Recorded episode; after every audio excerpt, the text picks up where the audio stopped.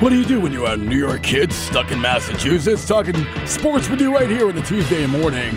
It's time for WTBR Sports Talk on 89.7 WTBR 89 FM right here in downtown Pittsfield. Give us a call right here at 445 5943 on a Sports Talk party on a Tuesday. Let's go.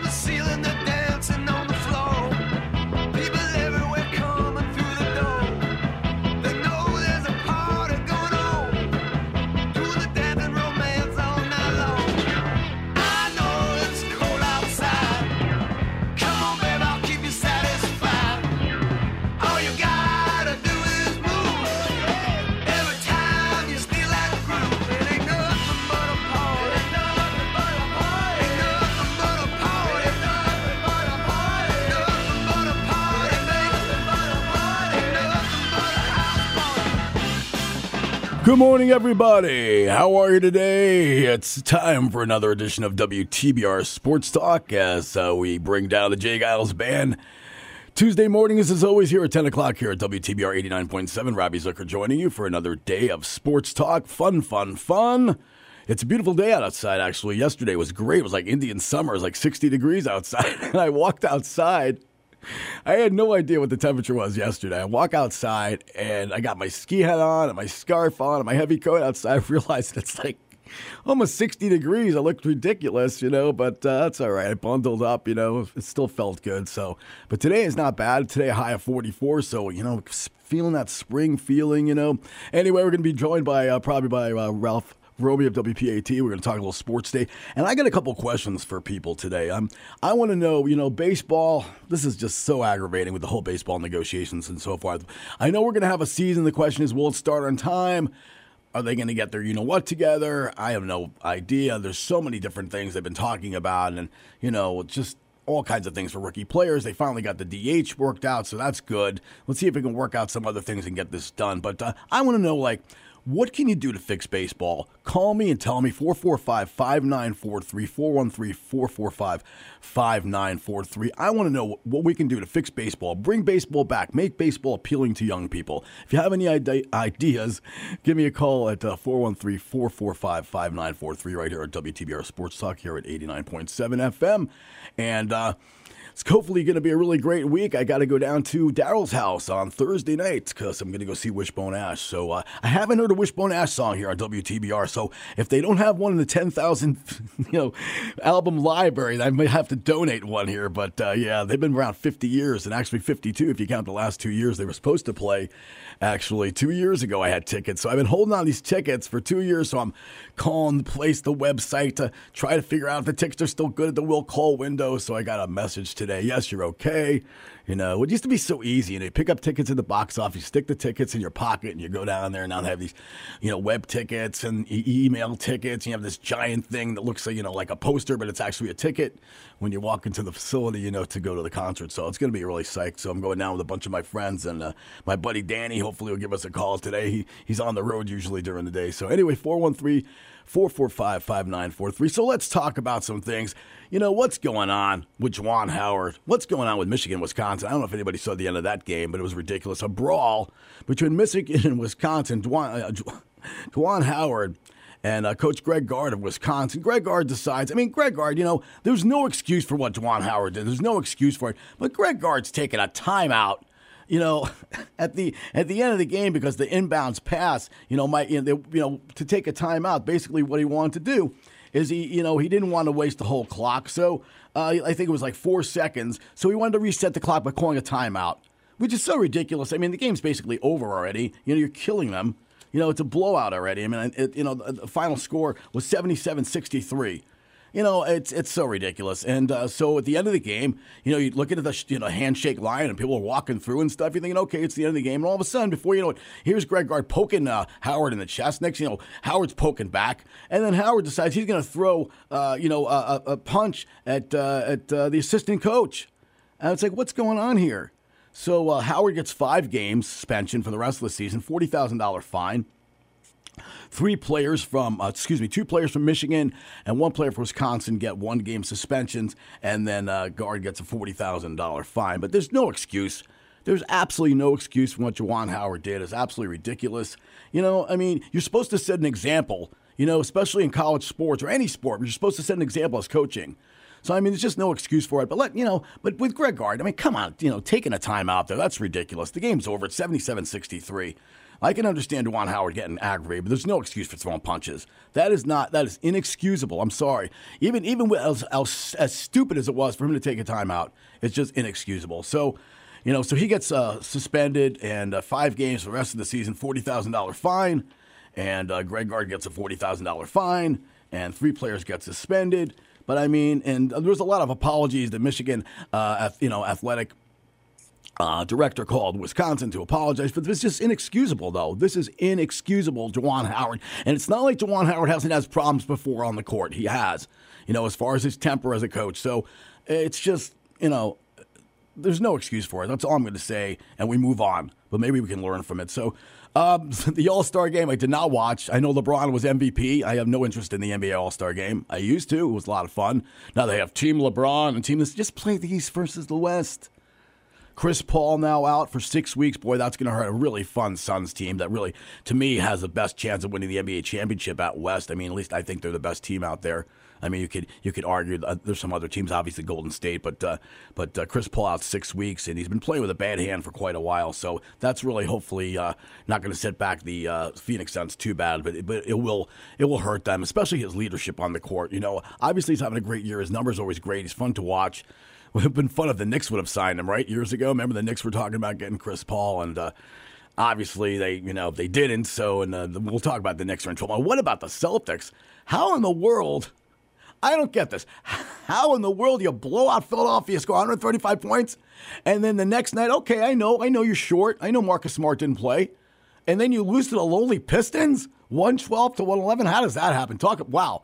Talk about a setback after a tremendous winning streak. So uh, Celtics hopefully getting their uh, stuff together and uh, getting back on track after just a, a tremendous run. And, uh, then all of a sudden, what goes on? They lose the lonely Pistons. They were just awful. How'd you like to be a fan of Detroit? Well, the Red Wings are getting better. And the Tigers, I guess, have improved. But boy, that, that city has suffered for quite a while. So 413 445 5943 right here on WTBR Sports Talk. We'll also get into this quarterback free agency. We'll talk about Jimmy G. Where's he going to go? He's obviously not going to stay with San Francisco. They have a young quarterback that they want to develop. So I don't know if he's going to resign.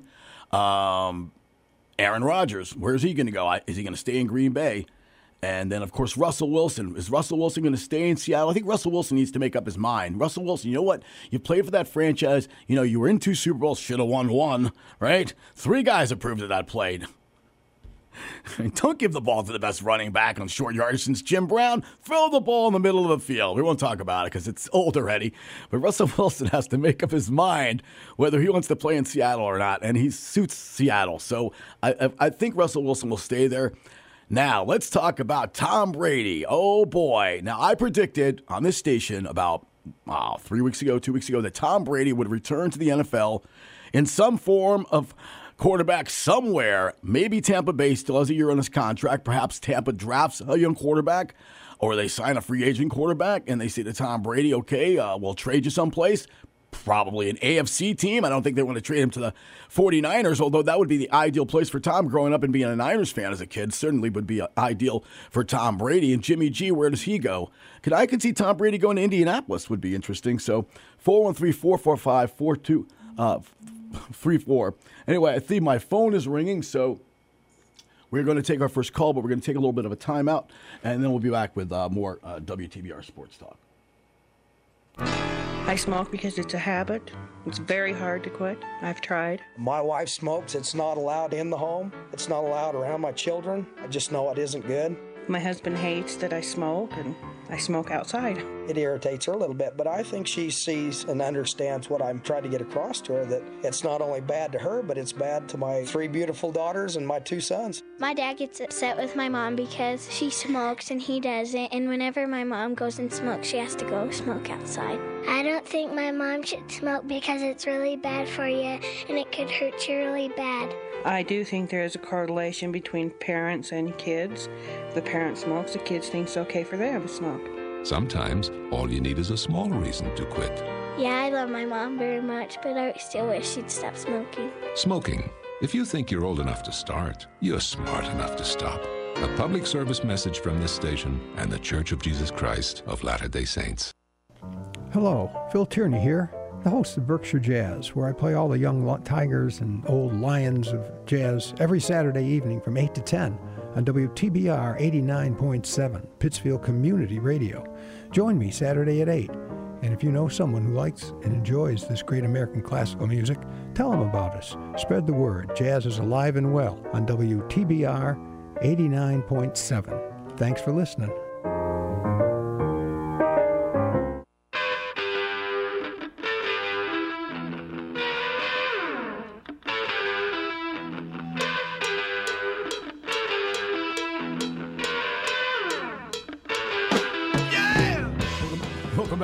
WTBR Sports Talk right here on 89.7 FM WTBR. We took a little time out there to get our phone line straight, so I got a phone call right now, so uh, let's go to the phones right now. All right, good morning. You're on the air. Hello. Hello, caller. Robbie, what's happening? Hey, there you are. How you doing, Ralph? I was I'm okay. I'm okay. I got you. somebody Uh, stuck. you, the- a- you asked how to, how to fix baseball. Yes. Well, it sounds funny, may sound like it's a contradiction in terms, but you don't fix it. You kind of go, you kind of revert back to the way it was once meant to be played. And those who don't take to it these days that need an immediate fix, you know, the ones with a, a five second attention span, you just you just forget about them. You don't you just disregard these these fans because they didn't care for the game the way it should be played in the first place. So that pretty much, Robbie, it used to be a beautiful game until they tweaked it with a hundred different ways, and these these players started to adjust their crotches and and uh, do all kinds of things before they get into the batter's box. It was a beautiful game, Rob, at one time. I heard something interesting yesterday talking about that people actually shifted for Rod Carew. I, I never saw anybody shift for Rod Carew. Did you ever see anybody shift for Rod Carew? No, Rod Carew hit the ball to all field. Right, I know that. That's why it was interesting when I heard that that somebody said uh, that they actually shifted for Rod Carew, and I watched Rod Carew through a lot of his career, and I never saw anybody shift for him. But Where, wherever the ball was pitched, you'll never get another guy like Rod Carew, No. by the way. When, wherever the ball was pitched, he went with that pitch. He, he was superb. But if he you- was a magician with that bat. if you look at other sports, though, okay, you look at other sports. You look at, um, you know, basketball and football and and and hockey. I mean, you know, baseball is such a different sport. You know, it's there's no clock and so forth, and they keep talking about speeding up the game, speeding up the game. I don't think it's about speeding up the game at all. Uh, young people, you know, like we always talk, about Ralph, about instant gratification all the Yep. time. You know, and you know, baseball is not an instant gratification sport. It's a sport that's methodical, but however what's happened to the game to me is that the analytical aspects, and this is also apparent in basketball, have taken over the common sense. You know ideologies of the game and, and the entertainment value of the game. For, for example, um, you know you and I have talked about this before. You want to make baseball better and more appealing to young people. Bring back speed. Get rid of the shifting. Could you imagine Derek Jeter? I mean, I can't imagine all the hits that Derek Jeter got to right field, and obviously he would have adjusted in some capacity, uh, being the hitter that he is. But I mean, all the hits he got to right field, including that game winner against Baltimore, that that game where uh, it was just so exciting, where the Yankees Yep. blew a lead in the ninth, and he hit that you know game uh, winning walk off hit. In Jeterian fashion, as John Sterling would say, uh, it's amazing to me. But think of all the hits that he went to right field. The, the second baseman would be standing in the outfield, fielding the ball and throwing to first base. Well, well, it seems to me that the shift bothers you the most. Oh, I the don't blame you for that. everything. Of course. You, you know, there used to be a rare occasion where they would shift on a guy like Ted Williams. If you, I don't know if you can uh, date back that far. I, I can't, but I know my history. But Ted Williams, the greatest the, hitter uh, of the, all you know, the time. short, the, the shortstop would play on the right side of the infield with the left-handed hitter Williams, who pulled everything. Right. And that was the rare. That was the rare occasion when that happened. Now it's an everyday situation. They do it all the time. But here's the thing about baseball that makes it so wonderful. It's a nuanced game. As a, it's a, it's not time rigid. Uh, it, it goes. It used to be able to go to uh, 18, 19 innings, and these people that would go to the ball game, they'd sit there all day for a, a double header, extra inning game. Uh, they made a day out of it because it was that kind of a game. You know, if you're trying to appeal to the computer guy that sits at the computer all day and Right. instantly gratifies his every whim while sitting at the computer, you're not going to appeal to these guys in a million years anyway. Uh, yeah, exactly. Well, again, it's it's it's it's attention span and instant gratification, and like I said, baseball is, is a much more methodical game, like golf. I mean, what are you going to do? Put these guys in carts now to speed up the game? You know, what are you going to do? You know, you know, I was Do you have talking to a three friend of swings mine. like Bugs I- Bunny, or you know? No, remember- talking to a friend of mine about Yeah. golf, how I say they're not athletes. You know, they get they get you know they swing they swing a club and get into the cart, then swing swing the club again. Man, did he give me a ton lashing because he you know very much thought that golfers were athletes. But I'll tell you, they used to say the same thing about baseball players. Right. Because it's the kind of sport where you stand around a lot. Yep. You know, athleticism just comes into play once in a while. See, you know, those guys that play other sports never could play baseball because baseball is so specialized. The hand-eye coordination is different. The most difficult thing in in the in the world of sports is to hit a round ball with a round bat squarely. You know, this is Right. You just the read thing my that mind. sets baseball Yeah. apart. Right. That's why if Phil Rizzuto can play baseball but would never play basketball for that for that reason. You know. right, short Italian men. No, no. Yeah, a little five six Italian guy. right. You know, you, can you imagine that Phil Rizzuto can and Freddie Patek can make the well, Patek's not a Hall of Famer, but Phil Rizzuto can make the Hall of Fame Yeah. at five six. That that was the game that used to be played. Right. I, I, I can't, you know, it's funny, as many impersonations I do, I'll leave that one to Chris Moore. Holy cow. He does it. Uh, yeah, Chris does the best one. So funny. He and I went to rival high schools, and I said, well, we probably, my, my high school used to kill his high school in soccer. I mean, we obliterate them. It's, he went to Sleepy Oh, Hollow. oh, speaking of which, Yeah, you yeah. bring up a great point. Yeah, so- Did you hear how women want to get paid the same as the men in in soccer, professional soccer? I, I haven't read that at all recently. No. Okay, no, now the professional soccer players on the men's side, I don't, I don't care for the sport, so I'm not that up on it.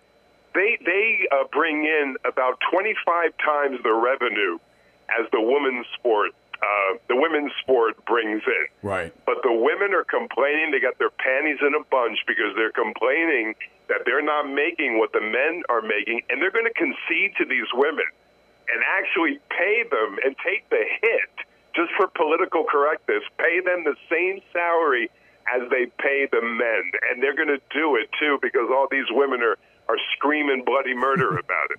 I don't know if it's, it's kind of a mixed feeling for me. I mean, um, you know, obviously that they're going to draw a lot more revenue with the with the men's league, but at the same time, you want people to be paid. You know, it's you know, I always say women No, should be paid I the same salary as men do. but yeah, Robbie, right. think about it. I Right, it's ridiculous. fairness, but right, think right. about it. It's ridiculous. On the women on the women's circuit in tennis, the women are better to watch than the men. I'd rather see a women's game than a man a men's Yeah. game, and they bring in almost equal amount of revenue. Right, right. So Especially then you Serena. understand, you know, if you're you're going to pay a Serena Williams the Right. same way you you pay a Djokovic. Yep, yep, exactly, exactly. No, no. But on this scale, on the soccer Well, she's- well, she's built like a guy, About I mean. disparaging uh, numbers, you know, ranging like a you know 25 times more for the men's game. Anyway, this is the point that I was going to bring up on my show tonight. Anyway, but No, it's an interesting. Uh, it's an interesting subject because we always talk about women, you know, getting equal pay in terms of the jobs that they have, and now you. But yeah, when you're drawing more revenue, but certainly, yeah, watching Serena is, is you know, she's like watching Djokovic. She's like watching a man. She's like watching. I, my favorite tennis player to watch is Nadal. I, I love watching Nadal. God, he's on. great. Yeah, he's fantastic. So But, but you know that game, that game is like football and baseball too, because is so great nowadays. Rob, talking about the tennis, the rackets, and everything Oh, else, and the, the athletes are so powerful that you don't get the rallies that you used to get. Uh, back in the Rod Laver, Right. Was- you funny, you just Laver read days, my mind. the McEnroe days. You just read my mind because I was just going to say I met Rod Laver many, many years ago when I was at camp. We went to New Hampshire and I watched Rod Laver and I watched uh, Harold Solomon, who used to wear a hat. His Harold Solomon looks like he's hanging in Miami with a you know with a yeah, cold yeah. drink on a, on a recliner in front of a pool, wearing a you know wearing a hat, you know like one of those white hats, those brimmed hats, you know that you see like, Well, well like Laver like- played with a wooden ra- with a wooden racket. racket. Yeah, exactly. Right. I mean, he was These, tremendous. these guys had talk about nuance, talk about uh, great gamesmanship. These guys were incredible. Now these guys are mostly powerful. Yeah, yeah, it's all about power now. It's all about serve. You know, a lot of these. I like. I'm particularly watch the serve and volley guys. Like McEnroe was like I used to like to watch a lot. You know, and uh, Uh, you know those type of players that are more serving volley. That's what you know uh, um, Rod Laver was, and uh, I'm thinking of some other guys I used to like. They were more serving volley type players. But but Mac Mac was and Mac would yell. It's funny. I never thought I'd be talking tennis here on 1019 right here on WTBR. Nothing wrong with that. No, no, no. I used to really enjoy more. I'd, I'd wake up in the morning for breakfast with Wimbledon. Uh, you know, when I was a kid, but now I don't follow it as much as I used to. Years ago was better, and I used to like. I used to watch like Ast- Nastase and uh, you know and uh, Ivan Lendl and, and all those guys back then. You know, and uh, they were tremendous. I mean, uh, Jimmy Connors. I never liked Our, our one Australian friend is, is he's the one Bjorn holdout with the vaccine. Yeah, Bjorn Borg. What were you saying? I said that one our one Australian friend these days is the one holdout uh, concerning the vaccine. Oh, right, right, right. Yeah, that, I've read that about. Yeah, He won't. He won't get. He won't. He won't get jabbed, and he's not going to change his mind. I can. I can appreciate a guy who stands by his conviction, but when they tell him he can't, he can't play, he's got to take it like a man. There. yeah. He just started. I heard he got an apartment with Kyrie Irving in downtown. So uh, Yeah, yeah. Ky- The non-vaccinated Kyrie Irving- guy. Ky- Ky- well, well, you know that Colum. You know when you when you think about the world and everything in Magellan and everything else. You know, tell tell Ky- Kyrie Irving that uh, we we made a new discovery. The world, the globe, the world is actually is round. His- Kyrie. his head is- his It head is flat. I swear it is. I, I can prove it to you. His head is flat, let me tell you. 1020 right here on WTBR Sports Talk, joined by none other than uh, WPAT's Ralph Romeo. So forgive me, I haven't been feeling well, man. I got to tune in. Are you on tonight?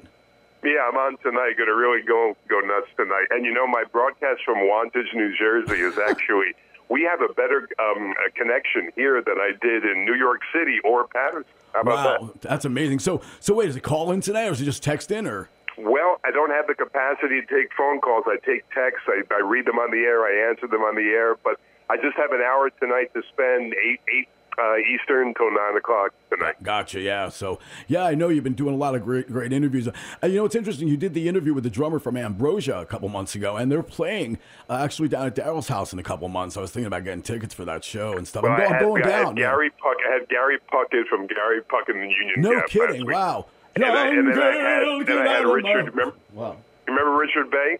Richard Bey. I'm trying to think. Um, Great, great uh, TV guy. Oh, yeah, yeah, Richard Bey from uh, New you York. know, Yeah, yeah, I'll yeah. be honest with you. I, I do the interviews to make a little bit more money. I'm going to be honest with you. Nobody knows it. I do the interviews to make a little more money. I I've make been trying to get it. people on but interviews, I'm but not, it's so I'm tough. not big on doing these interviews. I'm really not. I've been trying to get some interviews. I get some local stuff, you know, uh, but it's it's difficult because uh, a lot of West Coast people and stuff have been trying to get on, and it's, so early. I'm on at 10 o'clock in the morning, so it's kind of tough. And but uh, I'd love to get some of my former broadcast guys on, and I wanted to uh, actually uh, talk to Pat Boyle about coming on from WFAN. Pat's a great guy. Well, I have fun, Todd. so- I have Todd Rundgren coming up. What? I have um, What? Yeah, Todd. Todd Rundgren. Dude, got dude, Marilyn dude, McCoo. I am the biggest Todd Rundgren fan. I have like 25 albums of Todd Rundgren. I went to see him last year. Susan and I went to the Mahaiwe up here. I mean, if you want to talk about big fans of Todd Rundgren, man, I mean, I have a portrait of Todd Rundgren that I did. That's uh, one of my favorite drawings I ever did. So let me know when you have him on because, um, Yeah, two, two, two weeks. I'm told by the guy who books me these interviews. oh my goodness, man. I mean, he is like, to me, one of the greatest uh, minds in all of music as a producer, as a writer, as, as, a, as a musician. He has a new album coming out uh, that he was supposed to finish last year. and Now he's got it's coming out this year. But um, I saw I've seen him twice in the last five years. And last I saw him two years ago. With Susan I had 15 uh, 15th row seats, and he was fantastic. I mean, he's 70 years old, and he had some dental work, so he, he sounds even better now. And and he has got a great band with Greg Hawkes from the from the Cars and uh, Kasim, uh, you know, from from when he was. Um, uh, you know, Yeah, I when, when they played together. Yeah, yeah. I got Oh, yeah. I actually do my re- I yeah. do my research on these guys Yeah. because lately I really don't keep up with their careers. You know, in the later years, but I do know in the glory years. I know all about that part of their careers. So. Yeah, check out Todd's last album. It's really great. It's uh, it's excellent, excellent record. It's got a lot of people on it. Donald Fagen's on it. He does a song with Daryl Hall. He, in fact, if you go on YouTube and check out uh, Daryl's place, he and he and Todd do some great songs together because they're both from Philadelphia. Interestingly enough, they didn't know And each then, other. and then the week after, again, now Yeah. now the 96 year old Dick Van Dyke will be on with. Wow, he's an amazing guy. My brother met him down at NBC many years ago, and he was interviewing down at 30 Rock. And he's the nicest guy I heard. My brother was telling me. So uh, yeah, that'll be awesome. Very, very nice guy. And, you know, just recently, I mean, the guy's 96. You know, he looks, you know, he looks well, you know, he looks his age now. But he held when he was 90. If you if you go back and check out some of these Yeah. pictures, when he was 85, 88, not, he was tremendously young looking for his age. He, Absolutely. he Oh, was absolutely. phenomenal. Absolutely, yeah. I've been doing a lot of He's still probiotics. he's yeah. still doing well. You know, the great song and dance man. The guy is so versatile. He really is. I don't want to. I don't want to detract from your sports show No, talking no, about all this about it. No, stuff. it's, but it's, no, it's fine because there's not a whole lot of going on, especially with baseball. But yeah, I was going to get, get more into uh, more into the hockey and more into some football and stuff. But my question to you is, okay, the other question I had on the air for, for callers today is, what is your favorite sports moment? Could be any sport, any time, any date. You know, just what. It could be any sport though. What, what, what was yours if you had to pick one? my favorite sports moment, and this this actually usurps the one in 1969, the New York Mets, Cleon Jones making that, that. final catch and the place going nuts. The 1969-70 Knicks when they beat Chamberlain's uh, Lakers for the for the title in 1970. That that and and Frazier outplays Jerry West. Uh, Yep. it, that's my fa- when they win that championship. That's my favorite for, sports moment because guess what? I was sitting there watching it in person for about eight dollars. right, exactly. I remember I used to go to the Garden for seven fifty for a blue seat. I mean, that's that's not even it. Now, these these kids that are listening to your show right now, can they even have the con, even understand the concept of a ticket, uh, an NBA championship ticket costing about eight fifty, and having seats that are right there, right in the action? It was fabulous. My father was used to take us to the Garden. My I got a friend of mine to go that night. I remember it like it was yesterday. That's, yeah, I I know. There's there's so many. I mean, obviously for me, you could probably guess which mine is. It's pretty obvious. It's 1994, June 14th is mine. But uh, anyway, Ralph. What's that? No, tell me. Tell me what yours is. Oh, the, it was the Rangers 1994 champion. You know, the Oh, Cup, right. yeah, Okay, so we that's, got it. That's that's the that's the cherry on That top was a for great. me. That was a great That's a moment. You know, I cherry on remember top, the 1972 Rangers and Bruins series when they Yeah, the right. Rangers almost almost made it, but Except they got Robert, knocked Robert out. Gordon. Yeah, except they lost because Robert Gordon Orr was the best player in the world at that Oh, time. the greatest. That's why. Who's who's the best hockey player ever on skates? Tell me. in my opinion, that I saw. I mean, the guys that I saw. Because I didn't see Orr till he played really for, for Chicago. I mean, when I was you know you know in my in my youth, and by that time his knees were pretty shot, and he was ready to retire. Best player I ever saw as far as is, is Wayne Gretzky, hands down for me. I mean, Mm-hmm. right now I think the best player in the NHL is Connor McDavid, who plays for the Edmonton Oilers, and uh, Nathan MacKinnon I like a lot. Of plays for Colorado. Although the Bruins, what an impressive win yesterday! They beat the Colorado Avs, uh, who's the, have, have the best record in all of hockey. They beat them five one uh, up at uh, up at TD Bank uh, North Garden yesterday. So uh, I'm going to talk about a little about the uh, Bruins. And the I, I Rangers. saw Yeah. Gordie Howe play with his sons in the WHA So I. after a great yeah. career The Hartford, you know, the with the Hartford Red Wings. Whalers. Yeah, the Hartford Whalers. That was a lot of fun. Yeah. Yep, I And remember. then my favorite goalie of all time, next to Eddie Giacomin, I guess, Gerry Cheever, the Boston, Keep him in Boston, stitches. Boston Bruins with the scars Yep. on his mask. Yep. Yeah, Cheevers used to put scars on his mask. There's a story that Gerry Cheevers tells about uh, playing against Bobby Hull, and they were losing the game like six to one. They were getting killed, and it was like the end of the game. And Hull comes down the you know the side, you know, like he always does, comes you know comes down the left side with that big shot. And he took this big shot, and Cheevers just moved and he scored. He didn't want to get hit again. He was like, the game's over. The heck with this. What am I going to do? So he basically moved over and let the puck pretty much like beat him, you know, because he didn't want to get hit anymore. Well, was- think, well, think about think about how they did. They had no, they had no hel- in the old days. They had no helmets, Right. right? Yep. Ja- Jacques Plante had the more modern mask, but he was the only one. They had no helmet, and they had a mask like a Halloween mask Yep. on their face, and it, it, it very minimal protection. The really. first guy, the first guy to do that was Clint Benedict, who's in the Hall of Fame, and in the 1920s wore a, a- mask that really wasn't a mask. It was like a mask, but it only protected like the front part of the face and the nose area. It was like really very, very. Uh, How about you know, guys mini- like minimal. Worsley and all these yeah. these goaltenders that never had no mask? Oh yeah, how about Glenn Hall played 500 consecutive games uh, for the Chicago Blackhawks without a mask, and then he course ended his career uh, with Bobby Bobby Orr scoring that goal in the uh, in the uh, Stanley Cup Finals, the famous goal. Well, the, the worst air. team ever in the NHL that kind of ruined the sport for a while was the uh, Philadelphia Flyers. the Broad The, pi- the picture of Dave Schultz actually trying to play hockey when he was really a, a fighter on skates. He was no hockey player. No. And you got Bobby, you got Bobby Clarke with no teeth skating around. These those guys, the Broad Street Bullies, they kind of changed that game because when I, I grew up watching hockey, Rob, Me too. you know, It's you watch a sport. hockey, you watch a hockey game just for the fights. These these fights were monumental. Yeah, yeah, definitely. So, yeah. All they're- listen, I, I I'm going to run and let Yeah, you definitely. field some other calls You got it, and uh, listen in listen in tonight. WPAT. The best way to do it is to go to your device, or if you want to go to the radio, it's nine Yeah, ninety three on the AM dial. But on on your device. it's Yep. WPAT. Listen live, and that's the best way to do it. Eight o'clock Eastern tonight. Thanks, buddy. Thanks for thanks for checking in. I appreciate it so God, I really appreciate. You know, My I love pleasure. talking to you. You me know too. that. Me too. Give, give Cindy my best and love to mom. So. Oh yeah, my, and you know Cindy's out there listening to every every word every word we're we're saying right now. She's really enjoying our country home. She's baking and cooking. She's doing a wonderful job. That's I'll say. awesome. That's awesome. So, all right, brother. I'll talk to you soon, right, man. God bless. All right, talk to you soon. All right. The amazing, great Ralph Romeo right here on uh, WP8. WP, that's his station, right here on WTBR FM. Uh, we're going to take this time out, and then uh, we'll be back with uh, more WTBR Sports Talk right after this station break. WTBR FM is listener supported radio. That means we depend on your donations to keep the station on the air. All the local content and the music you love requires your support. You can make your donation today at WTBRFM.com by calling 445 4234 or stopping by our studio at 4 Federico Drive in Pittsfield. You'll be glad you did. Pittsfield Community Radio, for the love of radio. Hey, this is Mike Pezzo. Remember those tunes your parents told you to turn down? Better yet, remember those tunes your grandparents told your parents to turn down?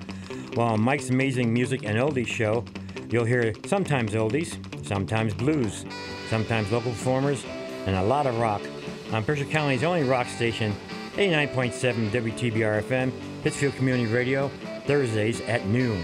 Tune in and be entertained and educated.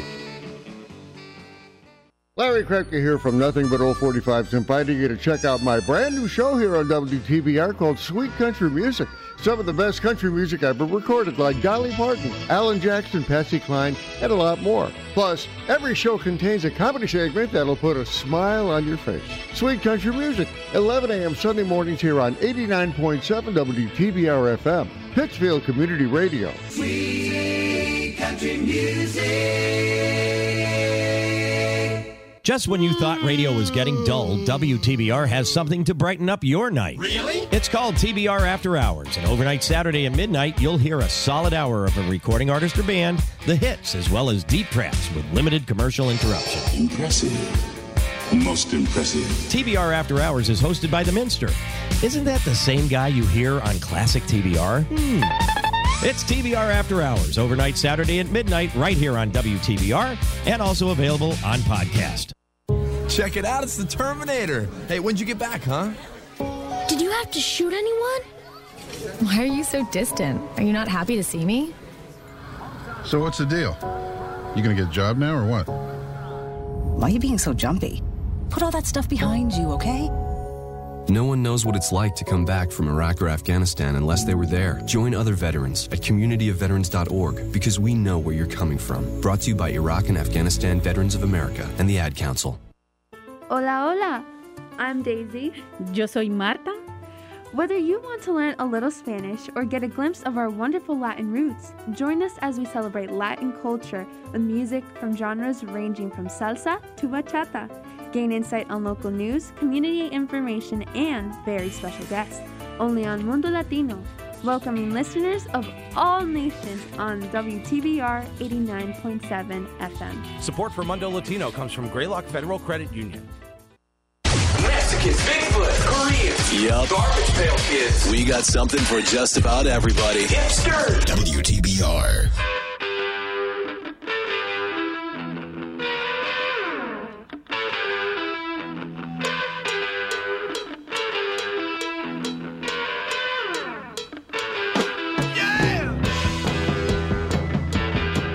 Welcome back to WTBR Sports Talk right here on WTBR 89.7 FM.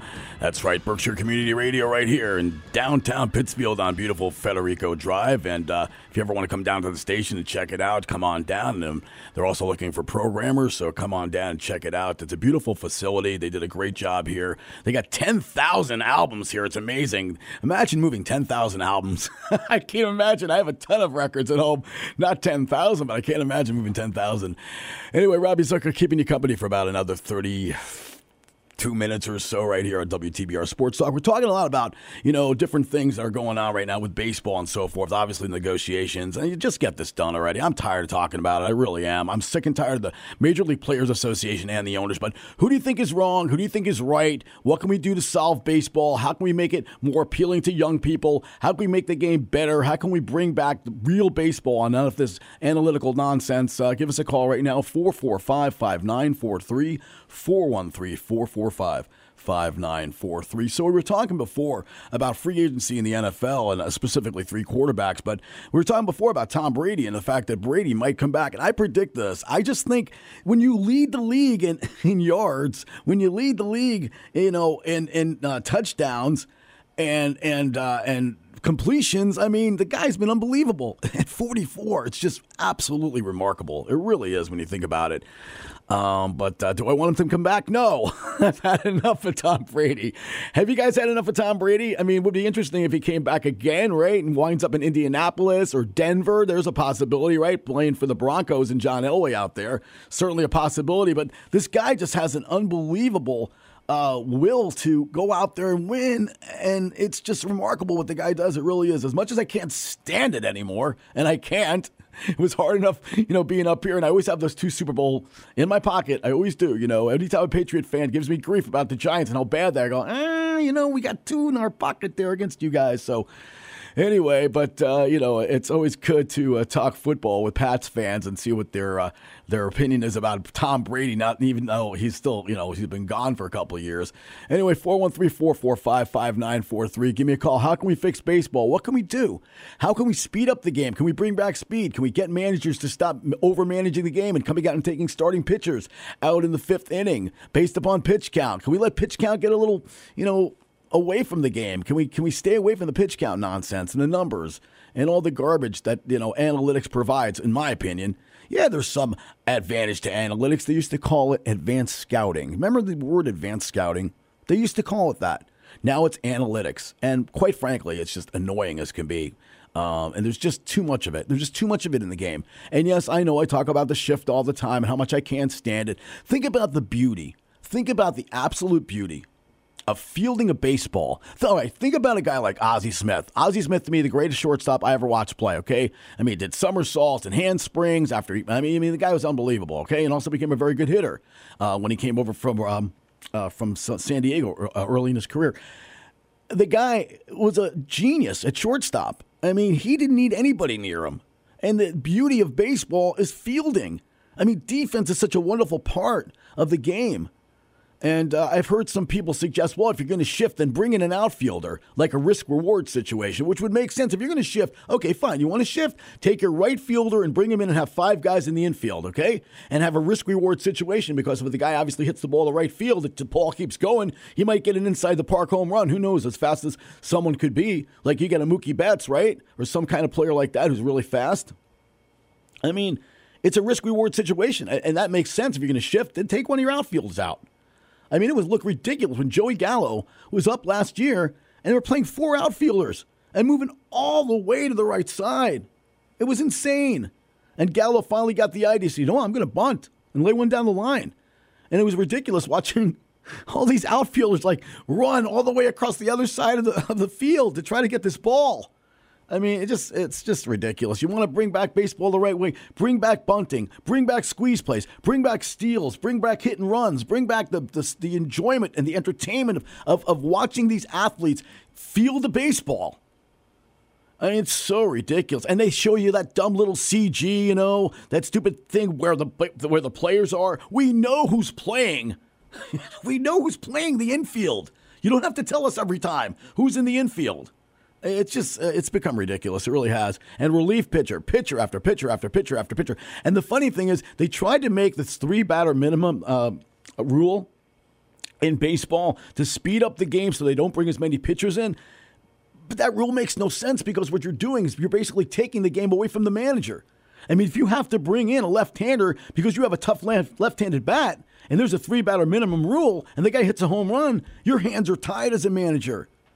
So that that's a dumb rule. So get rid of that. Get rid of the seven inning doubleheaders, which are ridiculous. And if you're gonna have a seven inning doubleheader, then let one person go to a ball game. Don't tell somebody they're gonna pay a, a you know thousand dollars or whatever. You know, I'm being you know I'm exaggerating, but don't don't tell me I'm gonna pay two hundred dollars for a seat at Yankee Stadium in the low section, and I'm gonna sub- subject myself to only seven innings and then go home.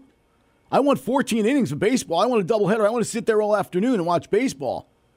I'm not going to be there for seven innings. I mean, that's just absolutely ridiculous. So tell me how you feel about this situation. 413 445 5943, the number to call. We got about 20 minutes right here on WTBR Sports. So I'm going to turn the page a little bit to the Boston Bruins and the Rangers and the, local hockey teams. The Bruins absolutely impressive last night with a 5 1 beating of the best team in hockey right now, who to me still has a flaw. The, the Avalanche still have a flaw, even though they have the best record in hockey. Pasta two goals, Bergeron a goal. Um, even Jake DeBrusk gets a goal yesterday, and Charlie Coyle gets a goal. Charlie Coyle's a good player. He really is a good player. And, you know, the Rangers coming off a 2 1 victory in Ottawa the other day on a, a game where, you know, Ottawa played hard. Ottawa's a good young team. I mean, they have some some talent. They have some pretty good talent on that young team. And uh, the, every time they the Rangers go to uh, up to Ottawa, they give them a tough game. So the Rangers on a power play goal uh, by Artemi Panarin wins the game uh, two to one against Ottawa.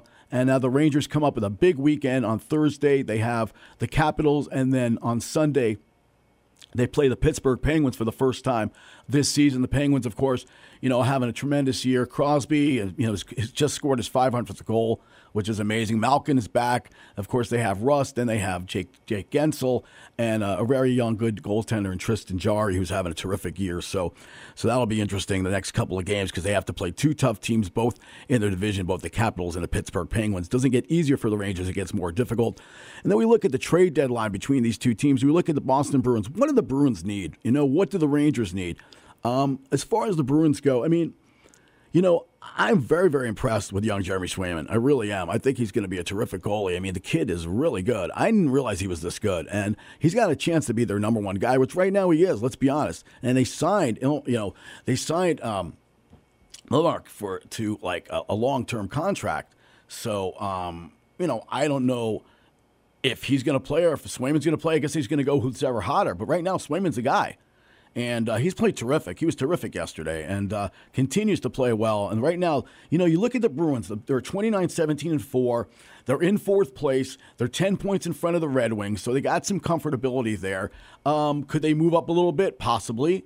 Um, but I don't think they're going to catch the top teams, obviously, in the division with Florida and uh, uh, with uh, with Tampa Bay, who Florida's just so good. I don't know if anybody's seen the Panthers play this year, but these guys are unbelievable. They've scored over 200 goals this season. It's insane how many goals the Panthers have scored, and they have great players on that team.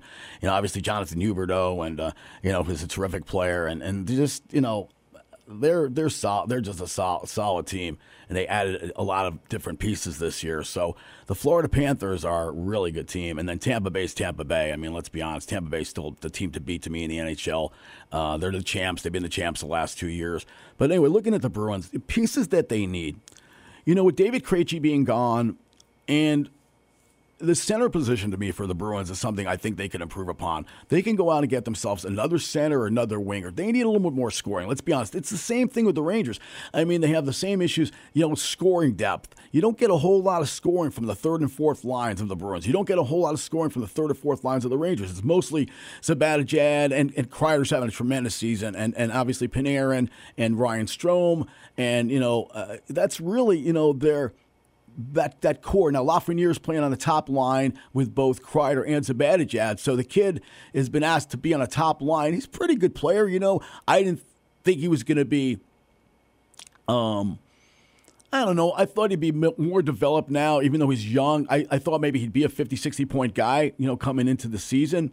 But uh, obviously that hasn't happened yet. And but I do see some good things. He works really hard on the ice. Uh, he's improved his two way play, and uh, and obviously Kaapo Kakko is injured right now. He's another guy that I'm not going to give up on. I think Kaapo's a, a, a guy who can. Uh, can play in corners. He gets he needs to get a little stronger, a little bigger. He's improved his defense as well. So, but uh, anyway, so the uh, the Rangers coming off that win in the against the Senators, and then of course the uh, Bruins with a really really impressive win last night against the Colorado Avalanche. The Colorado Avalanche is 36-10 and four. They have the best record in the NHL, and obviously Nathan MacKinnon is a tremendous player. Uh, Landeskog is terrific.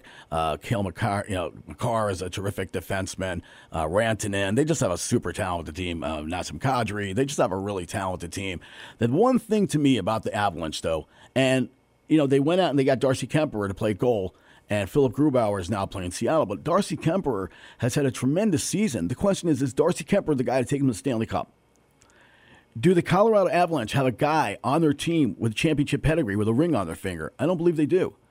So I, if I am the- organization, if I'm Colorado's organization, I want to go out and get a guy who's won a cup, a guy who can be, you know, uh, can, sort of lead the way for them. So we'll see what happens at the trade deadline. But um, it's going to be interesting what teams do, what teams, uh, you know, will give up. Obviously, Montreal Canadiens in last place now. They actually won two games. It was kind of fun being a Ranger fan and hating the Islanders and watching Montreal win in the against the Islanders the other day uh, in Long Island. I mean, the Islanders losing to the lonely Canadiens who who have only ten wins on the season, but. Uh, you know, the Canadiens obviously they're going to be out there looking for young players and maybe moving some veterans. And now Jeff Gorton, who ran the Rangers for so many years, is now at the helm of the Montreal Canadiens. And my buddy Marty St. Louis coaching the Montreal Canadiens. And I can't think of a better guy.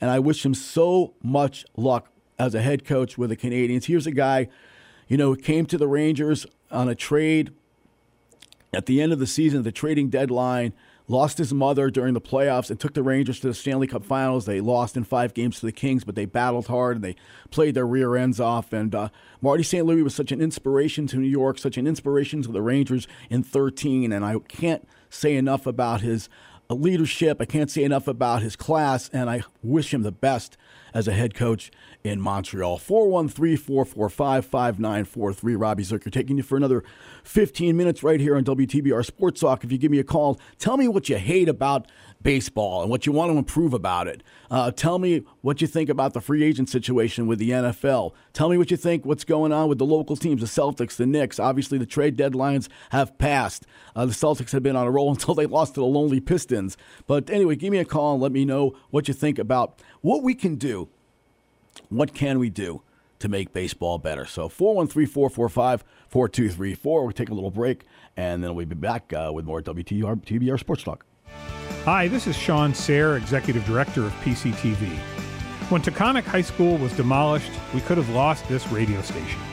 Instead, PCTV stepped in, built a new studio and transmitter, and gave the station new life. And now it's time to pay that back. Support this station today. Go to WTBRFM.com and click the donate button. You won't be sorry. Pittsfield Community Radio thanks you for your support. You put your keys between your knuckles. Someone approaches you and you cross to the other side of the street. You lock the door behind you, maybe twice. Now you feel safe. You think you've made the right choices to protect yourself. Think again. Because if you're not eating right, if you're not active, or if you smoke, you're putting yourself at risk for disease. Learn to protect yourself from yourself at everydaychoices.org. A message from the American Cancer Society, American Diabetes Association, American Heart Association, and the Ad Council. Just when you thought radio was getting dull, WTBR has something to brighten up your night. Really? It's called TBR After Hours, and overnight Saturday at midnight, you'll hear a solid hour of a recording artist or band, the hits, as well as deep tracks with limited commercial interruption. Impressive. Most impressive. TBR After Hours is hosted by The Minster. Isn't that the same guy you hear on classic TBR? Hmm. It's TBR After Hours, overnight Saturday at midnight, right here on WTBR, and also available on podcast. Check it out, it's the Terminator. Hey, when'd you get back, huh? Did you have to shoot anyone? Why are you so distant? Are you not happy to see me? So what's the deal? You gonna get a job now or what? Why are you being so jumpy? Put all that stuff behind you, okay?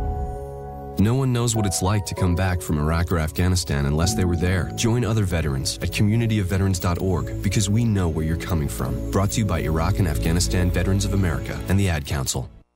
Hello, my name is Sergeant Mark Madalena with the Pittsfield Police Department. As you know, decisions we make every day can affect us for the rest of our lives. What you may not realize is that you are 23% more likely to be involved in a collision while you are texting and driving. That means texting and driving makes you 23 times more likely to cause a crash. Every day in the United States, nine people are killed and more than a thousand are injured as a result of a crash caused by a distracted driver. Remember, put down the phone and arrive alive. Don't text and drive. This message is brought to you by the Pittsfield Police Department in cooperation with WTBR FM. You guys rock. WTBR.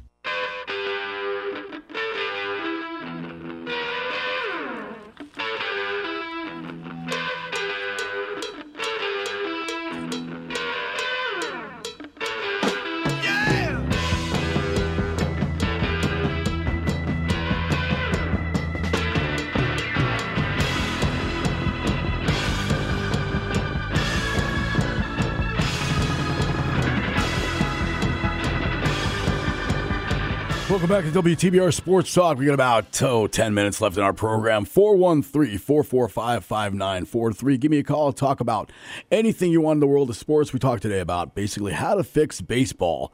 And we were joined by our guest as our weekly spot, as always, Ralph Romeo. Thanks for joining us right here. And uh, tune into his show tonight. It's a great show if you haven't got a chance to listen to it. Uh, and um, anyway, so we were talking about how to improve baseball, how to improve it. You know, when I when I look at baseball, I, I you know I just the lack of speed. That's what gets to me. It's just the lack of speed. And uh, you know, when I look at baseball, I think about 300 hitters. You know, I used to love watching guys hit Tony Gwynn and George Brett and Wade Boggs, and going back to when I was a kid, you know, Rod Carew and you know guys like that. That there was there was an art to hitting. Now, now you know you hit and the the ball goes to the guy right away. It's he's shifting over, and what was a 300 hitter suddenly becomes a 240 hitter. I mean, last year I think the league average was like 240. It's pathetic get rid of the shifting. Just get rid of it, man. You know, and, and we will see so much better baseball. You will see 300 hitters. You will see so much better baseball if you just get rid of the shifting. It's just annoying as hell. And from even from a from you know from a, an aesthetic point of view, it looks absolutely ridiculous. It really does. it just looks so dumb. You know, and when I'm listening to Sterling on the radio, he's like, "Oh, three fielders on the right side, uh, four fielders on the left side." I mean, it just it's just so ridiculous, and uh, I get absolutely tired of it. So I was going to talk about my favorite sports moments, and like he said, you know, want to chime in, talk about your favorite sport moment, and uh, let me know four four five five nine four three. I guess we'll go around the horn here. Uh, when I think of uh, hockey, obviously the 1994 Cup comes to mind, but there was a 1979 Ranger team that was fantastic. They got to the finals. They beat the Islanders at the time. The Islanders had the best record in all of hockey in uh, the 78 79 season, and the Rangers beat them in six games. In fact, I drove over with my father years ago. We didn't have cable television. In fact, my father was very instrumental in getting cable TV to uh, to the uh, uh, southern Westchester area uh, when we were kids. So I never saw Ranger games uh, uh, at home on TV, you know, unless they were playing on CBS or something, you know. But you know, I always saw the games on the road, so or unless I was there at the game itself. So. So it was great, but we couldn't get the cable. So game six comes up, and of course, my brother and I are like whining to my dad, please, can we go? So my dad and I and my brother, we drive over the bridge to New Jersey uh, to my dad's friend Harry's house and uh, watch the game, and uh, it was great. It was really exciting. I was a uh, a 14 year old kid, and it was fantastic. And the Rangers beat the Islanders, and of course they lost to Montreal. Uh, that dynasty in uh, five games, but John Davidson had played unbelievable for that run, and uh, he got uh, the first win. They, the actually the Rangers won the first game of that series against Montreal, and then they lost the next four. And Davidson got hurt; he was never the same. But uh, that was a great run. I look at basketball. Well, I got to look obviously as a kid uh, the '73 championship, but I was too young, you know, to really appreciate it. So I guess I got to look to the uh, to the Knick run uh, against Houston, which they could have won. You know, I think of John Starks, you know, shooting like three for 18. You know, maybe he should have driven to the basket, you know, and actually dunked the ball. But uh, oh my goodness, I was yelling at you know at Riley, get him off the court, get him off the court. You know, he's three for 18 from three. It killed him, but uh, that run was great. Obviously, the uh, Sprewell led Knicks uh, that uh, got to the finals and got beat up by that great San Antonio team, but that was still an amazing run. Uh, baseball for me, my favorite team for the Yankees. Well, obviously, obviously, my, my favorite moment as a kid uh, was the '76 uh, uh, American League Championship Series against Kansas City when Chris Chambliss hits the walk-off home run against Mark Littell, and everybody's running on the field, and Rizzuto's going crazy, and uh, and uh, it was just an amazing moment. I was 11 years old, and I remember calling my friend Rich up the street and going, "Oh my God, you know, we were so excited that the Yankees had actually got to the World Series. It was the first time for me." And uh, then, of course, Reggie Jackson with the 78 team. Um, but uh, my favorite team from the Yankees has to be the 96 Yankees. You know, a team of really good guys that, uh, you know, overachieved that season. Young player, Derek Jeter's first season, obviously Andy Pettitte, you know, being a rookie and, uh, you know, winning all those games. And, you know, his, you know, veins like ice water down in uh, game, uh, uh, game five of the series against Atlanta, which he pitched unbelievably. And uh, that that's probably my favorite Yankee team.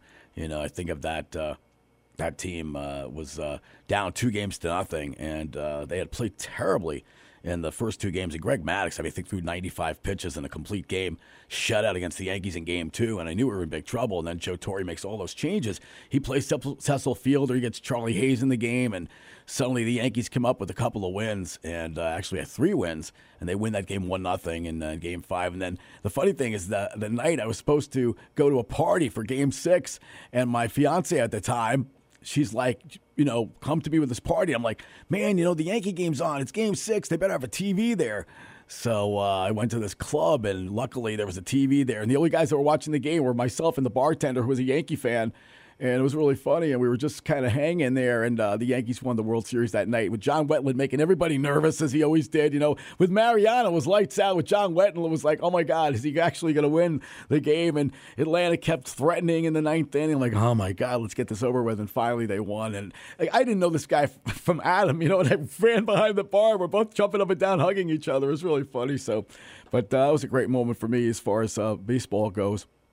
When it comes to football, obviously uh, the uh, Giants winning the Super Bowl in 1986 and beating the Broncos, and uh, that was a tremendous run. In the LT teams, and even the, even when the first time the Giants made the playoffs when I was a kid, and Joe Danelo uh, kicked the Giants to the playoffs. I think it was 1981.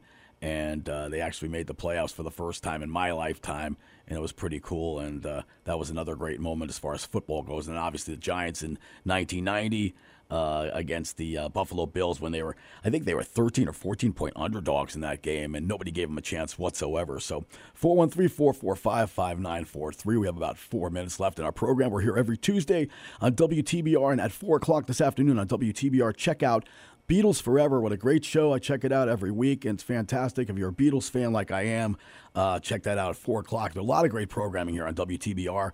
Uh, Larry Crocker with his uh, great uh, sweet country music. Uh, my buddy Mike Pezzo with his uh, show Mike's Amazing Music on Thursday afternoons at 12. Berkshire Jazz with Phil Tierney on Saturday nights is always fantastic. So a lot of great programming right here on WTBR. You can go on TBR.com, go onto the fantastic website that we have here. Check out all the shows, and you can contribute right online at WTBR 89.7 FM. And thank you so much to the staff here. I'm always enjoy it when I come in and uh, do a show. It's always a lot of fun. So for me, and uh, like I said, 413 445 5943. This is a call in show. So uh, if you are calling in, please do, because I'd love to talk to you, especially about what we can do to actually fix baseball. And uh, if you have any thoughts, also obviously on the Celtics, the Bruins, the state of the Red Sox as well. We didn't get much into the Red Sox, but um, right now baseball's sort of stagnant. Nobody's really signed anybody. Boston signed Michael Wacha. That was the big move so far. But uh, you know, I think Red Sox fans should be pretty, pretty comfortable with. Um, you know their their upper management right now. I mean, Chaim Bloom is a smart guy. He built those teams in Tampa and he knows how to use money and he understands the farm system. He understands the minor league system. He hires good people and uh, they will be fine. I think the Red Sox will be fine for a while. And, uh, you know, they have Jackie Bradley back, which I think is great. I don't think they should have ever let him go. I think he's a guy who, when he's healthy, is the best center fielder in baseball defensively. And when you have that type of defense in center field, you can save a lot of runs. And I think they're in good shape. They'll be fine. And developing players at the minor league level. As far as the Yankees go, you know, the Yankees need a lot of help right now. But will they be a playoff team? Perhaps. Um, pitching is always a question mark with the Yankees. You know, obviously, you know you have you have Gerrit Cole, but it's Gerrit Cole in a cloud of dust. You don't know, you know, Hermans of the world and some of the young you know pitchers they have. And is Severino going to come back? Is he going to be healthy? And is he going to be able to pitch the way he used to pitch? So a lot of questions for the Yankees. Obviously, a question at shortstop, question right now at left field. Is Gallo going to be back? Are they going to trade him? What are they going to do with him? Uh, there's a lot of question marks. I mean, Sanchez coming back. Obviously, I wasn't happy about that. Uh, his trade value certainly has gone down a lot the last few years with his numbers diminishing. So, you know, there's a lot of question marks in the Yankees. As far as the Mets go, you know, I think the Mets are in the best shape right now. The Mets certainly with a lot of acquisitions um, this season. Obviously, the big one being Max Scherzer, forty-three million dollars a year, man. that guy makes more money in two minutes than I make in an entire year. How is that possible here in America, right? 40 who needs 43 million dollars a year obviously? It's it's just so crazy. 43 million dollars a year. It's just nuts. Anyway i hope everybody had a great time and uh, we'll see you next week. Same bat time same bat channel. Anyway this is robbie zucker signing off for another tuesday right here on wtbr sports talk. We'll see you next week. Tune in for great programming right here on wtbr Remember the number to call 413 445 5943. Everybody be well, stay safe, go out and get vaccinated, and stay well. And we'll see you soon right here on 89.7 WTBR Sports Talk. Take care.